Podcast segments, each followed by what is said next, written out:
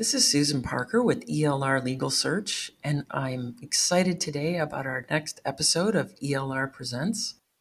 Melissa McGonigal Berry from Lane Powell joins me today. Melissa is a wealth of information and knowledge.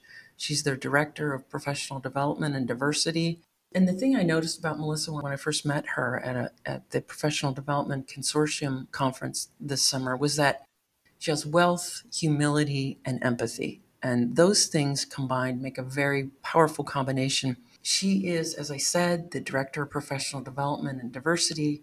She provides leadership and strategic direction for the firm's PD or professional development, as well as their diversity programs, which I really am interested in that combo. She oversees the design, implementation, and monitoring of a wide variety of programs related to professional development of the firm's attorneys and she's also tasked and, and has been achieving increasing Lane Powell's diversity and fostering an inclusive work environment. She's got an extensive background in legal education and law school student and career services. She's led efforts to help students from all backgrounds succeed.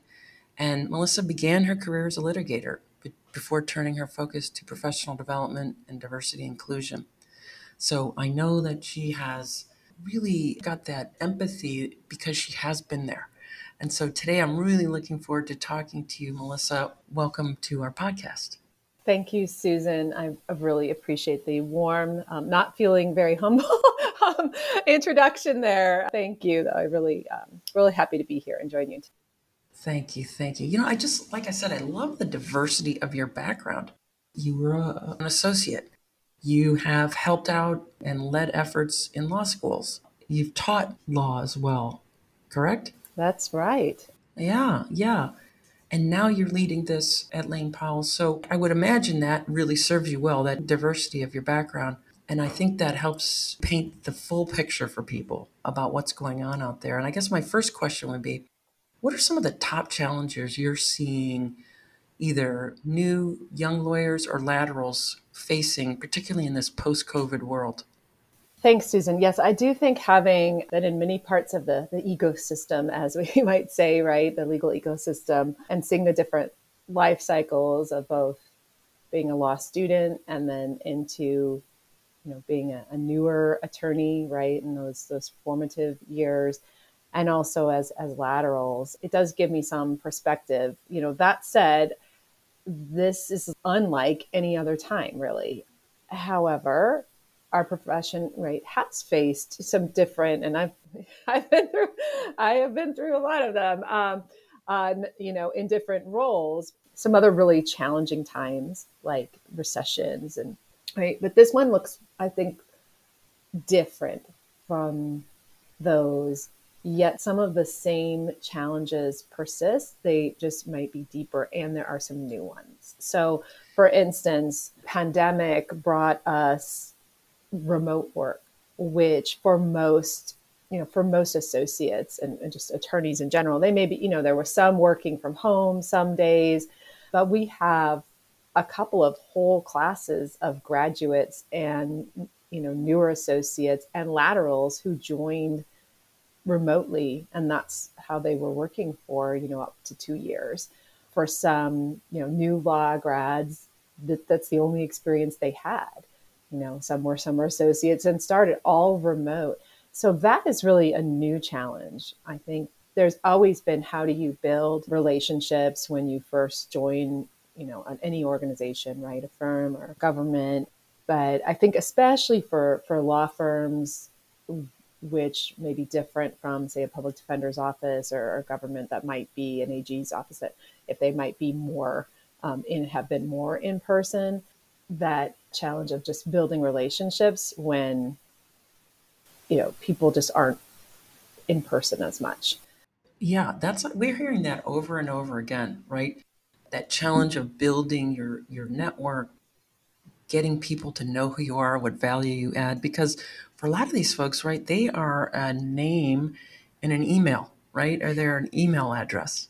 Who are you and how do you show up? How do you show up so that people know you so that you can manage your career effectively? Right. And I think, especially for new associates, they don't quite know what they're missing. And that's not because they're, they're obviously very smart, you know, bright individuals.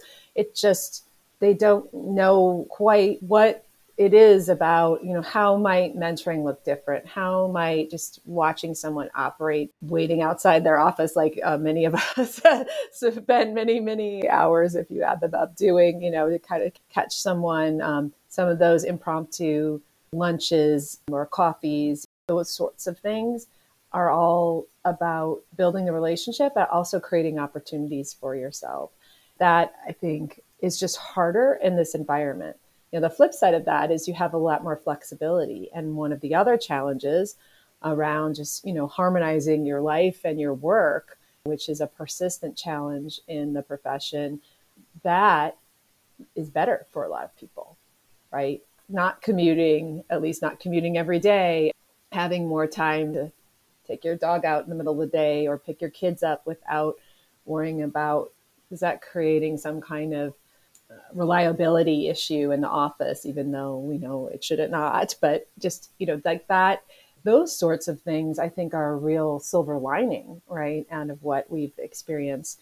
I also think there's some of just if we're being intentional about it getting to know people in a different way because we were seeing pets and kids and insides of people's homes and that is different than perhaps right some of what we see in the office but i do think now that we've i'm not going to use the words post pandemic but i feel like now that there is more hybrid of movement of living with the situation and i'm not going to call it normal either i don't know what normal is anymore but just kind of getting more into a, a rhythm whatever that may be. For many people, it is hybrid work. Making sure that we're going beyond just kind of the transactional, like you said, just if you're only ever interacting by email, that is not going to be the easiest way for you to build a relationship. And so I think it's a shared responsibility of an associate, you know, or a new lateral attorney, new attorney, and, you know, folks that have been there too, but maybe they've just kind of been going on their existing relationship to really they have a responsibility as well as others at the firm to reach out. So you know meaning somewhere in the middle and being really intentional about creating opportunities to do that i think is really critical right now. Yeah i think that's a key word you've said right there the intentionality right? I have to realize that it's incumbent upon me to manage my career to reach out to develop my network, develop relationships, and in partnership with my firm, right? So my firm can help me to some extent, but I have to show up with that idea in mind that it's also some of my responsibility. Agreed?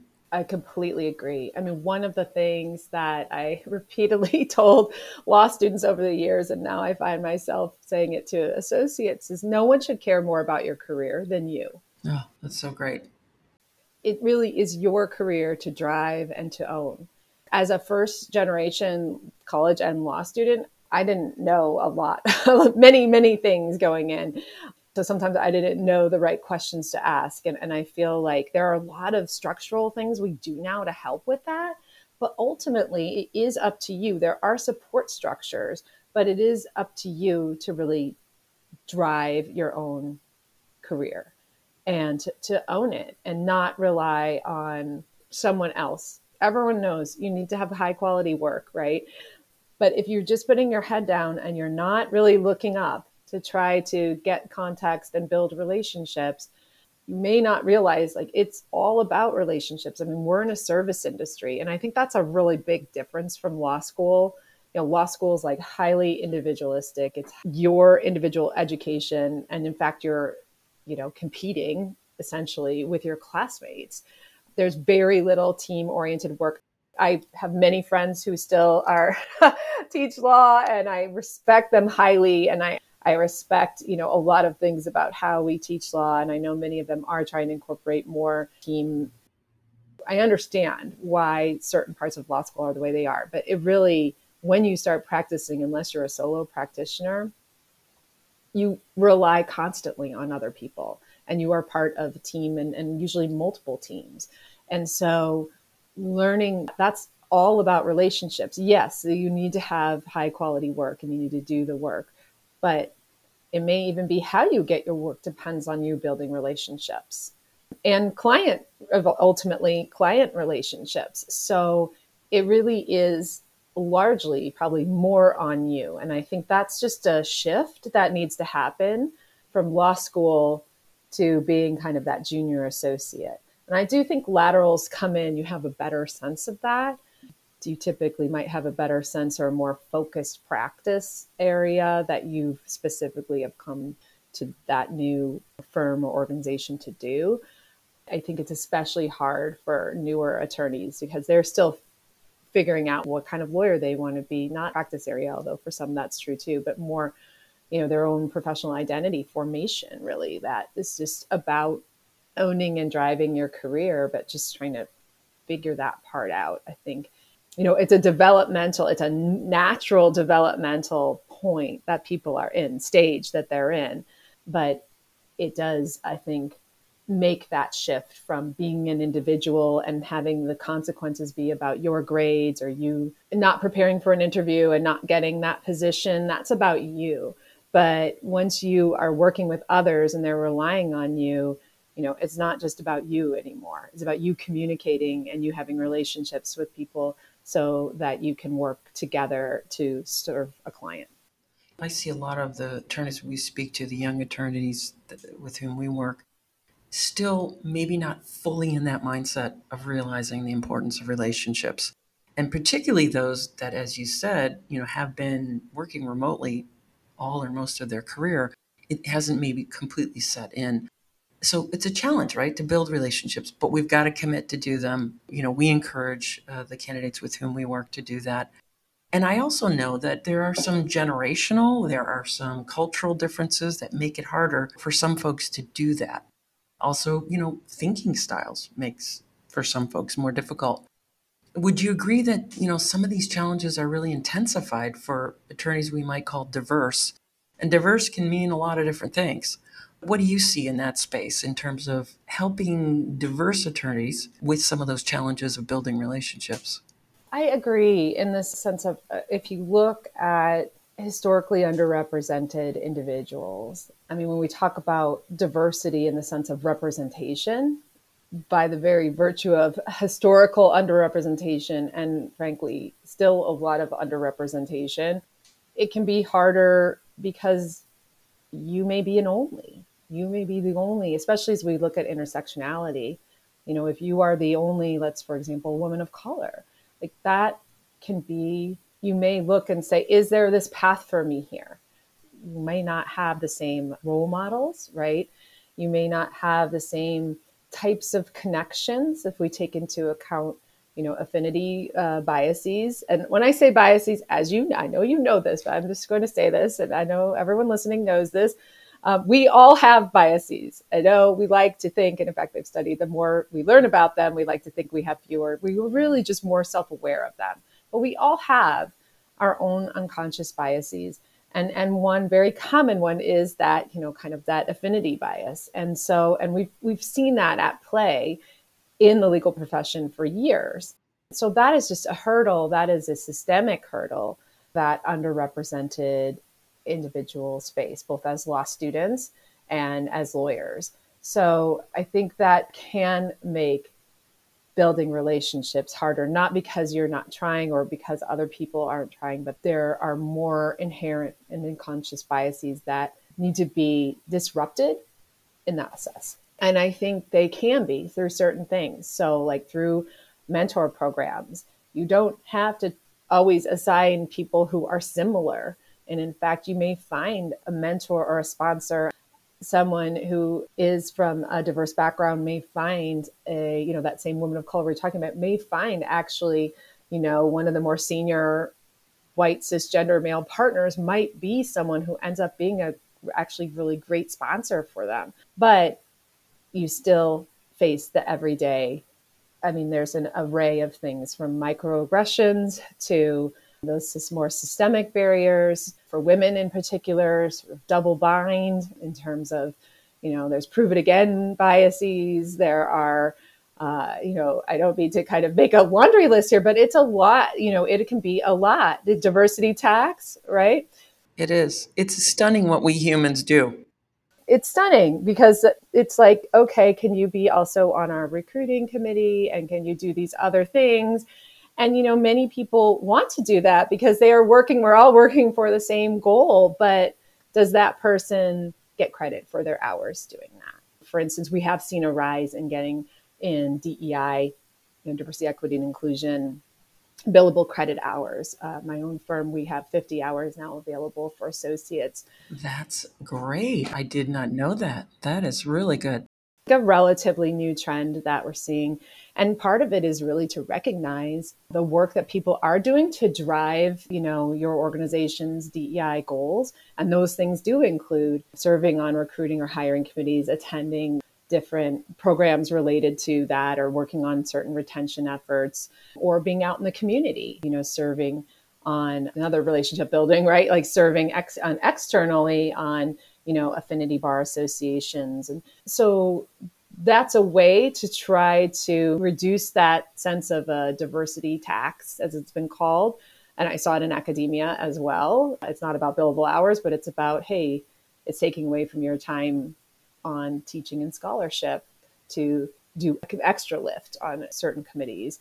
So that's a way I think that that at least um, in the billable hour world of firms, trying to give credit is a way to make it more tangible.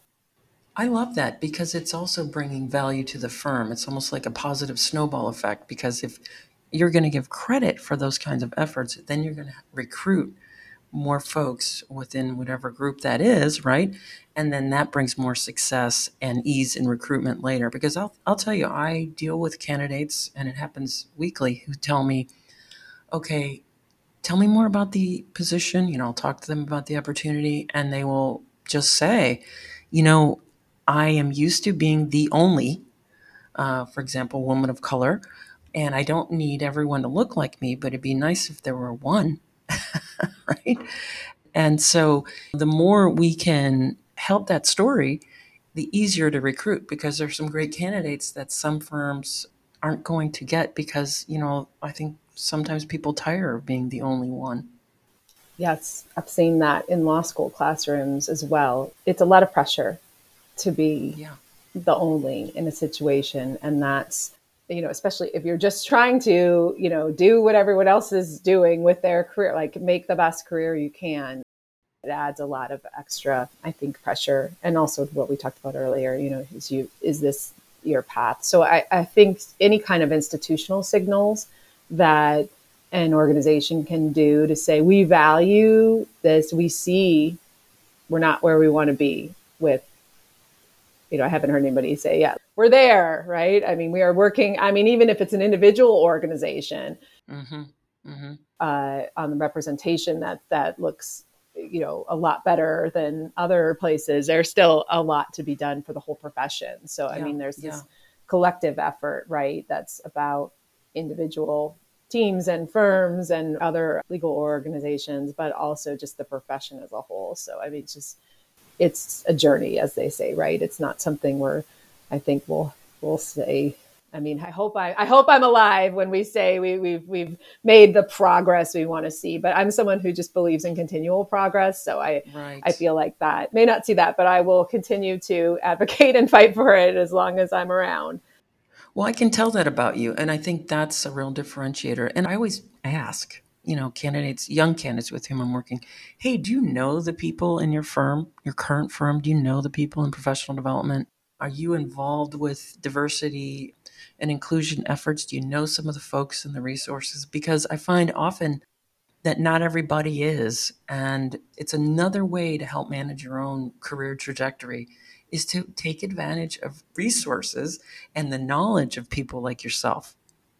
Yeah, I agree. I think just uh, again kind of knowing what's available to you. That's why we're here. We are here to support you. I think it's important to understand how it works wherever you are. You know what are the resources available? Who are the people i tend to be someone people come to even if they're not sure like this is actually part of my role or not and you know i'll try to get their question answered or direct them to the correct resource And in fact, that's something that we are really working on right now is an integration initiative.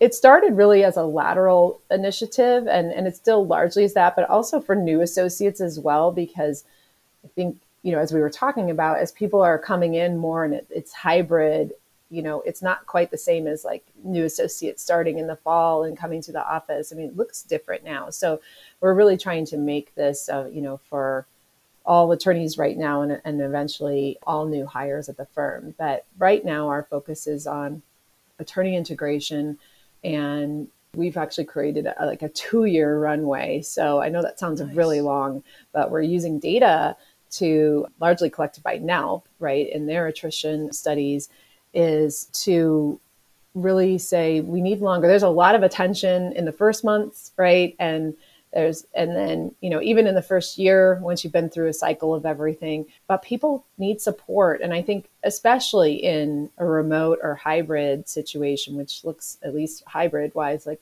it's going to continue for at least the near future right they need more ongoing support because new and different issues come up you know things that don't fit really in onboarding but we do they have questions about later. And we realized you know sometimes there's a sense of hey you've been here for a year you know you don't have questions. Of course you have questions. Right. But you may not feel comfortable asking people. So one i would say just ask you know be a curious person but also you know we want to set up a net of support for people so that they feel like they can ask that uh, you know that kind of question that it's like maybe i should know this by now but where do i find you know this? Or how do i do this? I love that because it gives them the psychological safety exactly to ask a question. You know you should know something. Well maybe not because i've been drinking from the water hose when i first got here and so much came at me i couldn't get it all. Right. And i think the honest you know assertion by your firm to say yeah we, understand that will go a very long way a very long way into helping people successfully integrate and and really want to stay right? And i think that's i love i love that you all are doing that. Is the program like a very formal integration program or informal or kind of between how, how would you describe it it's kind of between because mm-hmm. it's launching right now. Yeah. So we have a new integration committee and the group of, of folks who've agreed to serve as liaisons for our new, you know, for new attorneys as they come in, they'll be assigned. And um, so there is this somewhat informality to it of, of well, there's this formal like assignment this person's going to be your liaison and you if you're an associate you also are assigned a partner mentor and an associate kind of peer mentor. Um, and that starts to create the web you know within your practice team leader and others that you might be working with that it creates this and me and you know and others on the operation side. Um, so uh, and then it's it's really up to the liaison, you know, to make sure they're just checking in. You know, mentors, we have sort of a set of guidelines around, you know, regular check-ins on that. Um, for liaisons, and like I said, we're just launching this now, so I can tell you next mm-hmm. year. Yeah. Uh, but the idea is that they, um, the, you know, the how exactly they make contact is up to them, but we do uh, are, you know, really we have guidelines about, hey, we want this frequency and like, here are what we've created is a list. Um, curriculum is kind of a strong word, but a bit of a curriculum in the sense of, or at least a syllabus of topics, if you will. Mm-hmm. So, um, of things that come up, you know, on a quarterly basis. So, you know, like you said, there's kind of the fire hose at the beginning. How does this work? How does that work? Um, but what might be coming up and what might be coming up both in the year cyclically like right now we've launched into our you know an, our annual performance and comp process um, so there are things like that but uh, you know to be able just to answer questions and we're also going to then ask the liaisons to report back like what are other things people are asking about so that then we can build it out a little bit and it's the idea is not that the liaison has to answer all the questions right but it's like well, who in fact, somebody just pinged me and said, "Is this, you know, the system that keeps our um, we use something called Intellistat? You know, is that down right now?" And I, you know, I, I actually don't know. so I just reached out to finance, but it's like, who do I contact, you know, for that, right? What's your point of contact, right? Just to help you right? What's your point of contact? Where do I find the policy about X?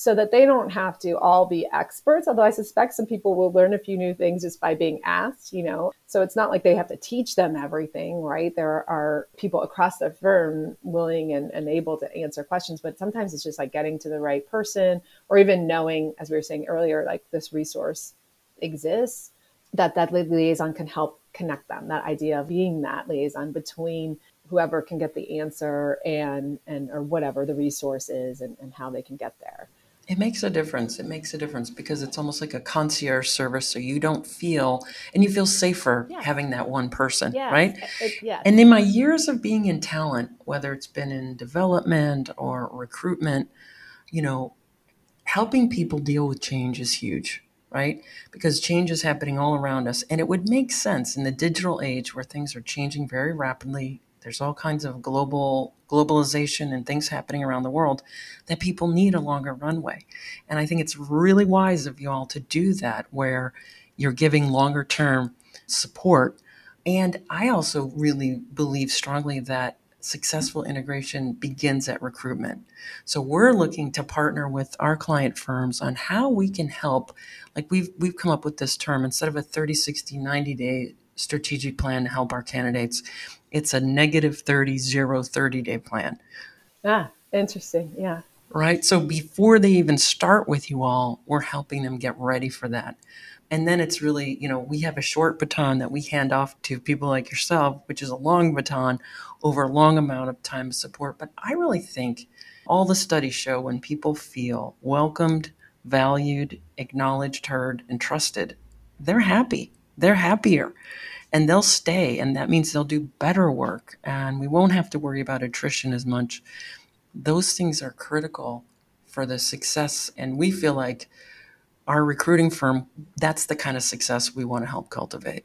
I love that, Susan. I think you know this idea of pre-boarding or whatever your zero to zero. Uh, mm-hmm. Yeah, yeah, uh, yeah. That that it does really start then, and it's, it's then that the relationship starts building, and also signaling and helping someone feel like they belong. Because everything you just said about being wanting to be seen, heard, right, listened to, mm-hmm. Mm-hmm. that you feel like you belong, and it's starting to build some trust and understanding. And and ultimately lately in the DEI space there's been kind of this idea of DEIB you know adding belonging. And that's another place you know as we were talking about ownership earlier where it's like some people are like well I can't affect someone's belonging. That's about their feeling. But you can. Wow. Yeah. You can by being inclusive exactly by being intentional and being inclusive and and the behavior some of the things that you I think we're talking about in this pre-boarding and initial onboarding period are these really critical about building that sense of inclusion, which can then influence and impact someone's feeling of belonging. So it's not just, you know, an individual out there and just do I belong, do I don't I? It's it's how they are Uh, impacted and influenced by other people's behavior toward them and the feeling that they get. And again, kind of in this hybrid world, I think we all have to work extra hard to create more psychological safety, to create more of that feeling of inclusion and just being really proactive in doing that. And it pays off. It pays off, right? Because some people hear yeah. this stuff that you and I love about feeling and how people feel at work, but we can show data that how people feel at work matters and it impacts greatly their their ability to contribute and it impacts the bottom line of any organization or firm because you're reducing attrition, you're enhancing engagement and performance, and those things in any business matter. It is a win win win all the way around. And I think we're starting to see more and more of that, particularly after this time, more belief in that, I guess, particularly after COVID. And, and hopefully it, we are after COVID, we continue to be, but that people are, you know, felt so disconnected. And that feeling of disconnected was causing people to sort of retire in place, or what I used to always call it that. And now they're saying what quiet quitting. So no one wants that. No one wants to lose great talent. So then we've really this idea of focusing on how people feel, whether they feel a sense of belonging or not, really is a business question. Exactly. And I think it's not about touchy feely. Like this is business. If no other argument persuades you, just knowing that these DEI, B, and engagement, all of that matters for performance and engagement, which bottom line is better for business. And so we know that. I feel like that business case was made earlier for diversity and and I feel like that is established, but I it's I think it's getting there with belonging. And you know, I think one of the things that we did, and I, I'm, I hope we'll see more of, is with our annual engagement survey is we started it, we included questions about inclusion and belonging nice nice i think there is this sense and it is a little bit how do you measure that mm-hmm, you know mm-hmm. i mean if it's some how someone feels well you can because you can ask them yeah yeah do you feel like you belong here and you can measure that and you can look then start to you know whether it's year over year or in pulse surveys and try to address that through some of the things we've been talking about, right? So, what are some things that you can do in order to help increase this? And sometimes, frankly, they're simple things. You know, check in on your people if you're a manager. I think in a space where everyone's on billables, you know, every six minutes of their mm-hmm. life, like it can feel like everyone's in a time crunch. But one of the things I think we saw was because of that disconnection during the pandemic, I think, you know, some people were very lonely, some people had very full houses, right? And as we come out of that, how do we get more intentional about making sure people do feel connected? I mean, I hope you care about it because you care about your people, and I think most people do. But if you don't, you know, if it's more about bottom line, like that's a, that's supported there as well. Absolutely, yeah. And I think out of this, we help people just be, you know, work at their best. So this flexibility allows people, I think, to become engaged perhaps in ways they might not because they actually can get maybe the quiet time they need and you know others may really enjoy being back in the office all the time that people can work as they work best which i hope then also means that will encourage even more diversity in all the ways that we were talking about and also um, with neurodiversity which is an area that i've been um, tapped into yeah tell me more about neurodiversity because i'm fascinated by that all these different thinking styles that we have and how that impacts how, how we feel at work and, and how we perform as well. Right. I mean, with neurodiversity, I mean, an individual who identifies as neurodiverse, or sometimes uh, they say neurodivergent, is someone who, I guess to put it this way, kind of thinks differently from the way most of the population might expect that they would. So, you know, we might be talking uh, someone who might not be considered neurotypical, be individuals with autism or Asperger's, some ADHD, dyslexia. And it's really kind of up to the individual mm-hmm. to identify as neurodiverse, but that's typically what is meant. The term was coined back in 1998 by an Australian sociologist, uh, Judy Singer, and putting together neurological and diversity.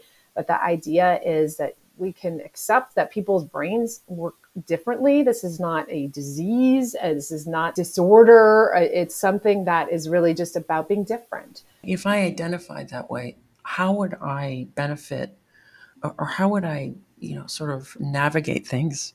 For example, at Lane Powell, would I come to you or, or how, how would, how would that work? Yeah, I mean, it depends. I've been serving on NALP's diversity in the, it's uh, neurodiversity in the legal profession task force. One of the things that we've been talking a lot about is you know disclosure. And and not everyone wants to or or needs to disclose. I mean that's something you could choose to do. You know i would say probably typically with hr or you could also talk to me you know in the recruiting context this is coming up too in the end some of the things that could really help neurodiverse candidates actually students and lawyers thrive they don't necessarily have to be called out as something special. It's more like, how do you work best? Almost going to the solutions, potential solutions, without focusing on what maybe. Yeah, exactly. Right. Have that. Yeah, yeah, it's more about like, what do you need in order to thrive? And I think in the in the law school context, you might have more disclosure if it's affecting time for test taking or something like that and that's you know handled in a very particular way and i think what we see is that it becomes challenging in a recruiting context whether you're a student or a, another candidate right if for instance you don't have the same eye contact right that we have come to expect mm-hmm, mm-hmm. if you're someone who likes to have notes or take notes in an interview or refer to your notes. Like those are things I think that typically have been, you know, here's how we do interviews, you know, for, for on campus interviews are one way or right. And we, we, we do it this way. And and we found what about small things like we give interviewers a pad and a, and a pen and why can't you know why can't yeah. a candidate you know why not have a candidate right. have that because you risk missing really great people if you've got these right. really narrow boxes of what people right. should or should not be doing right exactly and that everyone is going to interact in exactly the same way or work in exactly the same way so one of i think another kind of silver lining of this space we're in, in in time is just you know remote work has allowed some people to and now hybrid to really figure out how they work best right? And like i said some people like really enjoy the office someone else may need a quiet space and uninterrupted.